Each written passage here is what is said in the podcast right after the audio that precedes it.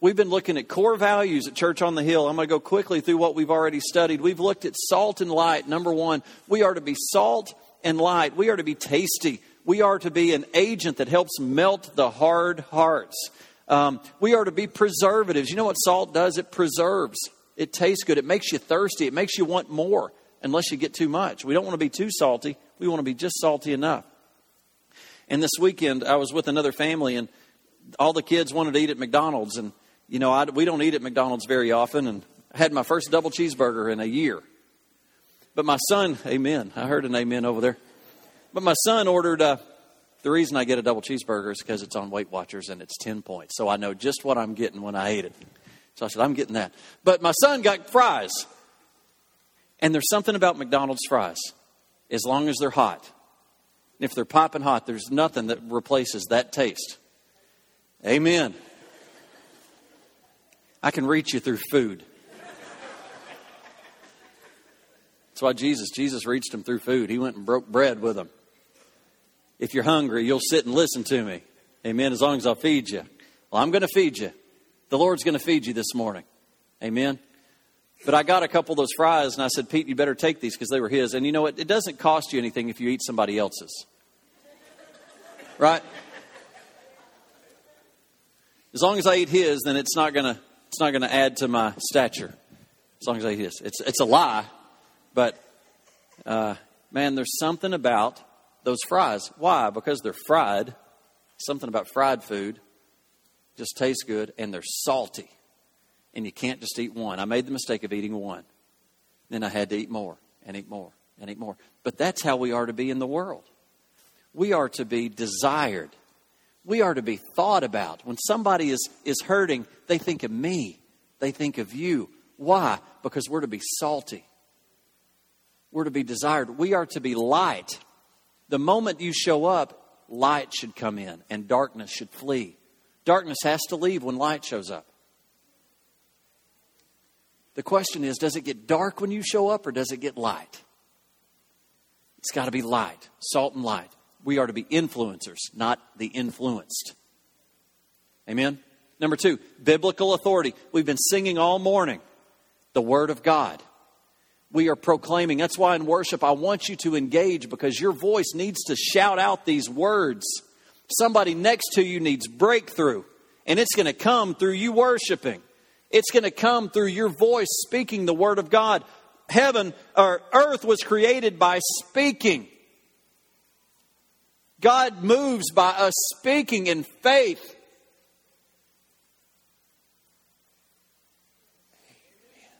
Amen. Are you hanging on the next word or are you just the no. We speak. We speak. We speak according to his will and it is done. We agree and it's done what happens when we all sing a song together and it comes from our heart? We're in agreement, we're in unison, proclaiming the Word of God. Well, let me tell you, somebody's burden has been lifted. This is a lot better than you're reacting. Amen, Steve. Well, then react. You're a band member. You know how to. You know how I'll roll. We react. Amen. Okay, biblical authority. We stand on the Word of God. Last week we finished core, core value number three, which was um, a heart for the lost. Anybody been fishing this week? I feel like the Lord has, has been speaking to me that have you ever have you ever been around somebody that fishes and they know where the hot spots are? That right now is a hot spot to win souls. Right now, there are people that are ready to fall off the vine. Somebody has just got to go pick it. And I want to encourage you go pick it, go after it.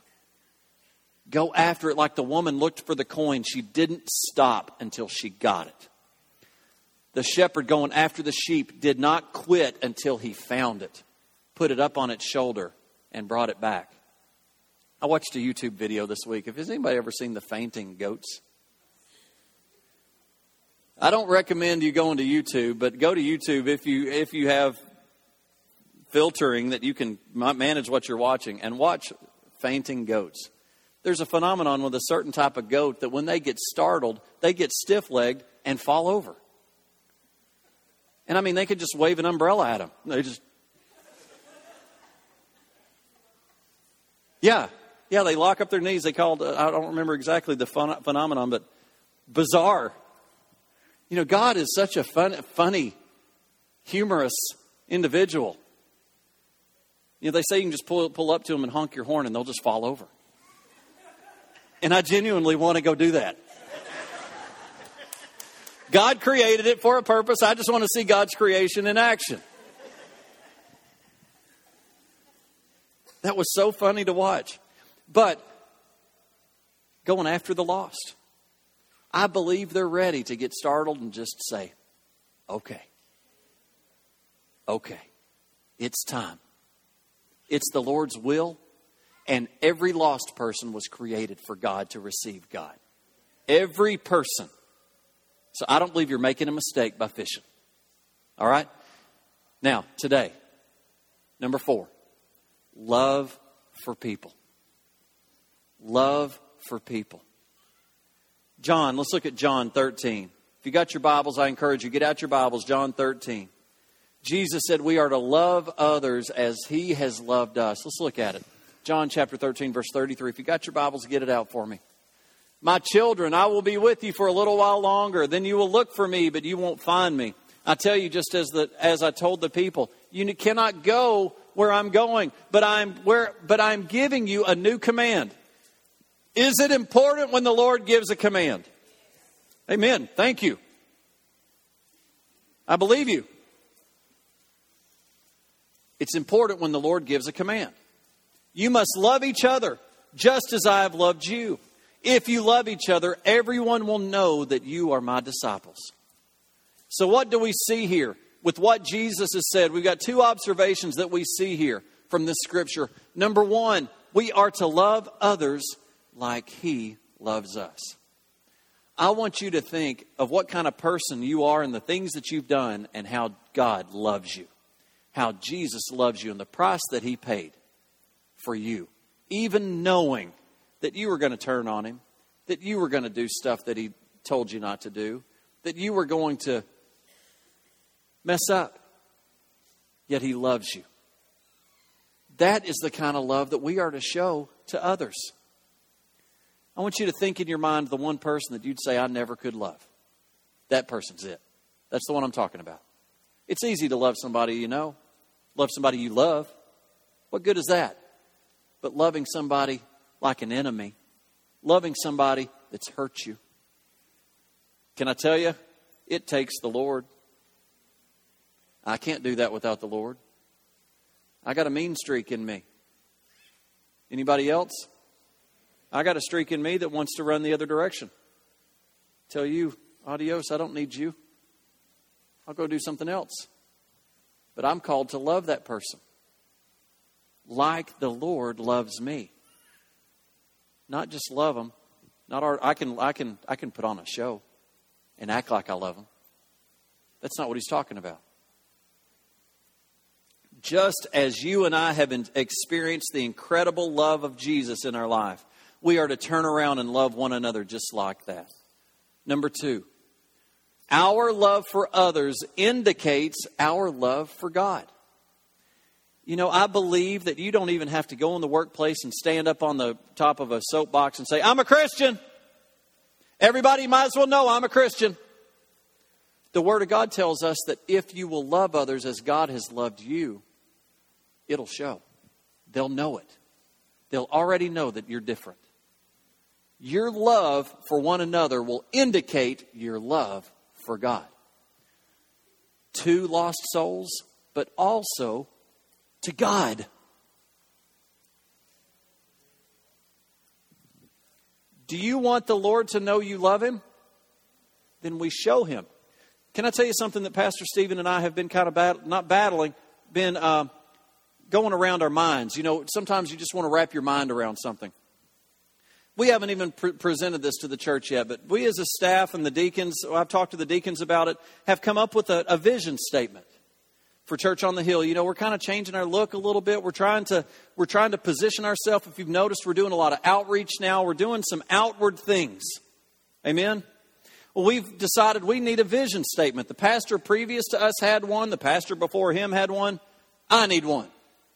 So we sat down as a staff and we started writing things down on what we believed. And what we come up with this is very simple in the simplest form is pursue God, love others, and reach the community. Pursue God, love others, and reach our community. And we are, you know, that sounds good, right? Everybody likes that? But let me ask you this. If I ask you, are you saved? What would you say? Most of you would say yes. Tell me why. Tell me how. What would your response be? It would be, well, I believe that Jesus Christ died on the cross for my sins. I believe that he died and he uh, uh, was in the grave for three days and he arose. I believe that He is my Lord and Savior. I have invited Him to come into my heart and I have confessed Him that He is my Lord and I choose to serve Him. Right? But is that statement your salvation? You saying that is not your salvation. Just like if I said, Is tongues the baptism in the Holy Spirit? No. Tongues is a reflection of the baptism in the Holy Spirit. It's not the baptism. Can you follow it? We can have a vision statement and never change. We can put it up everywhere. Man, this is who we are, but it isn't. Do you follow what I'm saying? We can all agree, you know, we're going to pursue God, we're going to love others, and we're going to reach our community. But if we don't start gearing every program that we have, everything that we do as a worship team, everything we do as outreach through that vision, we've not changed anything. We've just made a cool statement. But the Lord says, I command you to love one another. Well, okay, we hear that. We can put that up everywhere, put it on our rooftops, put it on our cars. But when, if we don't, we're not, we're not doing that. Do, do you follow what I'm saying? It's one thing to say it, it's another thing to do it. Our love for others indicates our love for God. Not our expression, not us saying we love others indicates our love for God. Nope, let me tell you, the world will see through what you say. But he's saying your actions will show others where you stand. Amen? Uh, it took me a long way to get around that mountain, but I, ho- I hope you got that. Your salvation is not based on what comes out of your mouth, it's what comes out of your heart. It's, where you, it's what you do. If I'm saved, I will change, I will live differently. I will live as though Jesus Christ truly is my Lord and Savior. Or I can come up and say a prayer and keep living the way I was living. That's not, that's, that's just going through the motions. All right. So, one day, Jesus was walking around town and he asked the question Who is my neighbor? Who is my neighbor? And let me just tell you a little bit about this word neighbor. This word in the Greek and in the Latin means nigh means to draw nigh or draw close or draw near to someone. The Lord says that we are to love each other, to love God with all our heart, our mind, and soul, and our strength, and to love our neighbor as ourself. But we're to draw close to those around us, not only those that have received Jesus Christ, but those outside of those walls. All your neighbors are not saved, but we are to love our neighbor as ourselves loving one another is a core value here at Church on the Hill. You know the story in John 13. If you look at John 13, 14, 15, and 16, they are some of the most intimate chapters of all the Gospels. But in the last evening that our Lord spends with the disciples before the Garden of Gethsemane, before the cross, and he's spending time with those disciples, and you know what happens? They came into the upper room. And it was customary for there to be a servant there in the upper room when they're about to eat or they're about to meet.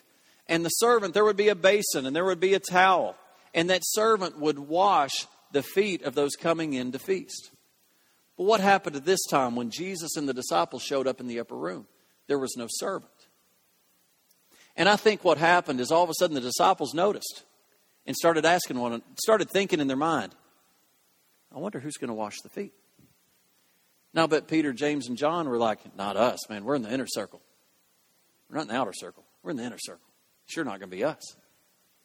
And you know, we started to have a little bit of pecking order. I think that's what happens here. I don't mean at Church on the Hill, I just mean in life in general. Who's going to do it? Amen? And what happened?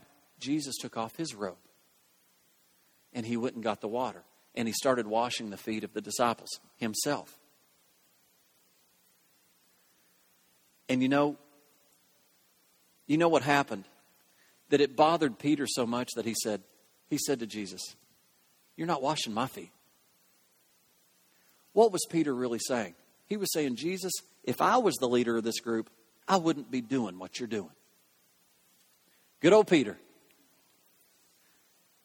On fire, going and having the Holy Ghost fall on people at one time. Next time, he's not all there. Uh, this that's me in the negative sense. I, I don't want to say I compare to Peter in the positive sense, but in the negative sense, I got some of that. Sometimes my mouth spouts off before I can stop it. And he's talking to Jesus. He was talking to Jesus, the one that said, Do you know who I am? Yes, you're the Son of the living God. And now he's saying, You can't wash my feet. And you know what Jesus said? If I can't wash your feet, you can't have anything to do with me. But what did Peter say after he said, You're not washing my feet? And Jesus said, Yeah, I am. He said, Well, why don't you go ahead and just wash all of me? Peter. Peter can't get a clue that the first statement was wrong. Let's just go ahead and make another one. Have you ever done that? You ever made one, and then it followed by another one? You know the tongue's the hardest thing to tame? Well, that, that hit home. Amen. But Jesus said, If I can't wash your feet, you can't have anything to do with me. Oh, Peter, he goes from one extreme to the next. And that evening, Jesus exhibited to the disciples incredible servant love, servant love, and care. And he demonstrated three things. Let me show you three things right here. What did Jesus show in this attitude that he showed here? That he had nothing to prove. I want, I want you to see that this is a servant's love, that he had nothing to lose, and that he had nothing to hide.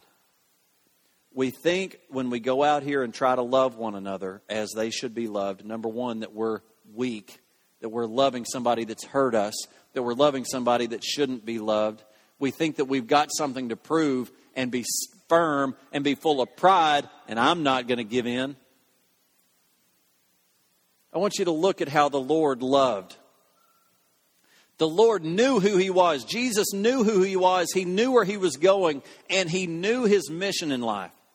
And in this incredible security that he had, he was able to care and minister to other people. In fact, in the last 24 hours, he knew, because he knew who he was and he knew what his identity was, he was able to do some incredible things. Like what? Think about it. He was able to endure the betrayal of a friend. Think of how that hurts. Somebody close to you that's betrayed you. He was able to comfort his disciples when he was the one that should have been comforted. I mean, he was sweating blood. Have you ever been so stressed out that you sweated blood? I don't know that he was stressed out. He was just anguished. I, he had a burden on him that no man has ever experienced. He was able to handle the denial of the closest one, the one to whom he was going to leave the church, to Peter. He even prophesied, Peter, you're going to deny me, but I'm still going to love you. Do you see the, do you see the, the view of God? I already know what you're going to do, but I'm going to love you. And I'm going to go do this for you, knowing what's going to happen. He was willing to turn everything over to God's hand and say, Father, not my will, but yours. But we see a human side of Jesus when he says, If you could just let this cup pass, let it pass. He knows what's about to happen. But then he says, But your will be done, not mine. He was willing to die. All these things happened because of unbelievable, incredible love that he had for people. Now, if you ever watch the Special Olympics, I'm sure that you've seen this. But in the races, it, it never seems to fail to happen. In a, let's say, a 100 yard dash or, or, or some type of sprint, everybody lines up and the gun goes off, and here they go, giving all they've got, physically, mentally challenged individuals. And here they go, giving everything they got, yelling and screaming. People are cheering for them, and someone falls. And what happens? Every one of them stops and goes and picks that one up. And they go and carry him over the finish line. And they cheer as though they were the one that won. And you know what? They were.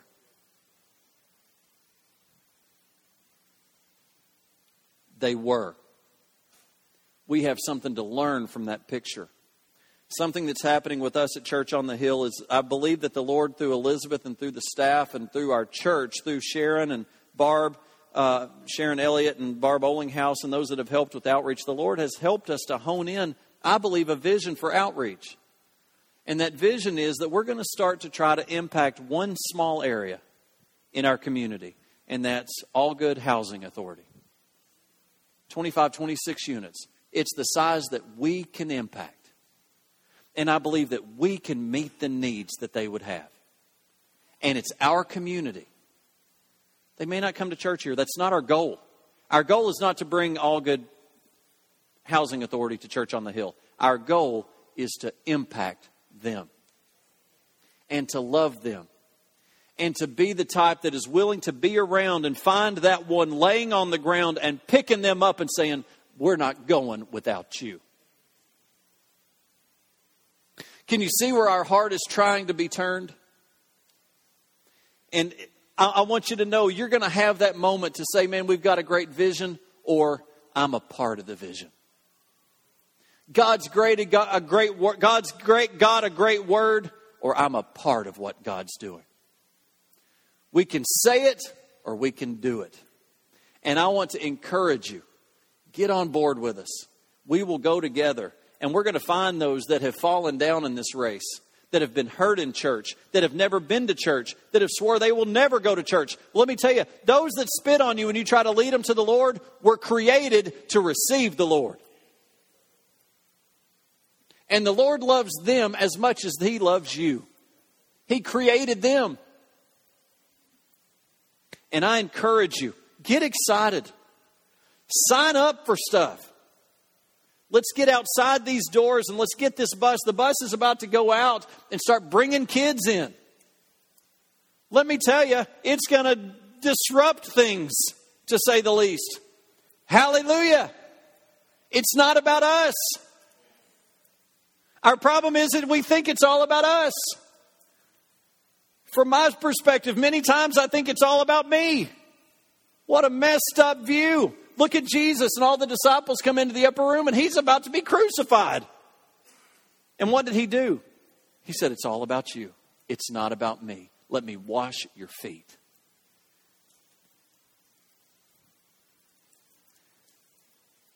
I'm not saying literally, but we're not, but we're not going to, I don't even hardly want to say this, but we need to go wash some feet. And I don't, I don't mean that literally, but I don't mean that that can't happen.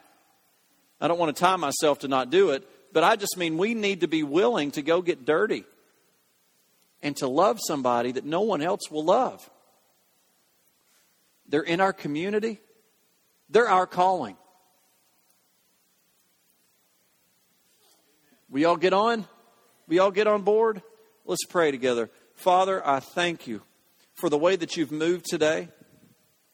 Lord, you have not moved in this place for it to be contained into this place. You have moved here so that we would move. You have moved here so that we would acknowledge that you are God and allow that to permeate so much in us that it can't keep from overflowing out of us. And Lord, I want to start again with me and my staff and my family. Move in us, Lord.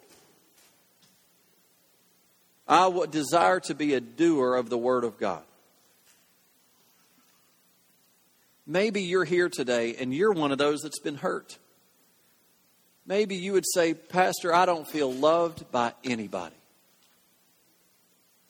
Well, I want you to know, regardless of how you have come in here, whatever kind of baggage you have brought, God loves you. You may not have ever received Jesus Christ as your Lord and Savior, or you may have. Regardless, God loves you. He sent His Son to die for you so that you would not have to live like you're living, so that you would have a hope and a future. You may have said, Pastor, we sang that song, My Hope is in You, but I don't know that hope. I want you to know today, you can pray with me today. And you can have a hope that you have never had. There is no hope in this world except the hope of Jesus Christ.